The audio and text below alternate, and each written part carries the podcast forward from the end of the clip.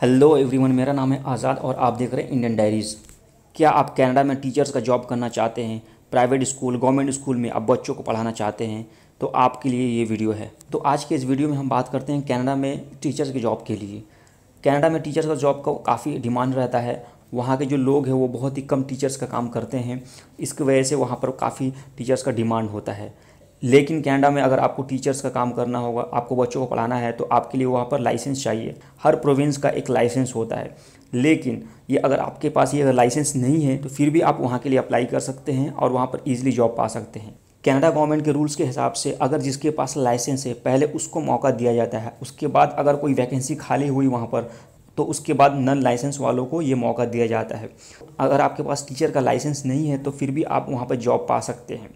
तो अगर आप इंडिया में हैं या आउट ऑफ़ इंडिया हैं और कहीं पर आप टीचर का काम करते हैं ट्यूशन पढ़ाते हैं कोचिंग देते हैं या प्राइवेट स्कूल में या गवर्नमेंट स्कूल में पढ़ाते हैं और आपको कनाडा मूव करना है और आपको अच्छा टीचर का जॉब पाना है तो आपके लिए कनाडा बेस्ट जगह है।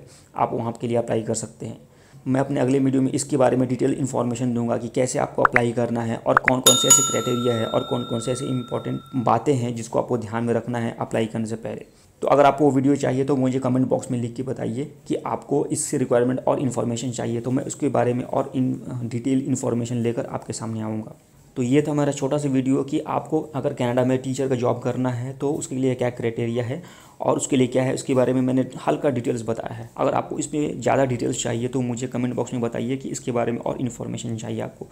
मैं एक डिटेल वीडियो बनाऊँगा और उसमें सब कुछ मेंशन करूँगा कि कैसे अप्लाई करना है, क्या क्राइटेरिया है ईच एंड एवरी पॉइंट को उसमें डिस्कस करूँगा। तो कैसा लगा आपको ये वीडियो? लाइक शेयर और कमेंट करके ज़रूर बताइएगा। और मेरे चैनल पर आप पहली बार आए हैं तो इसको सब्सक्राइब करना ना भूलिएगा। जॉब्स ट्रैवल और वीज़ा के हर अपडेट के लिए बने रहे मेरे चैनल के साथ।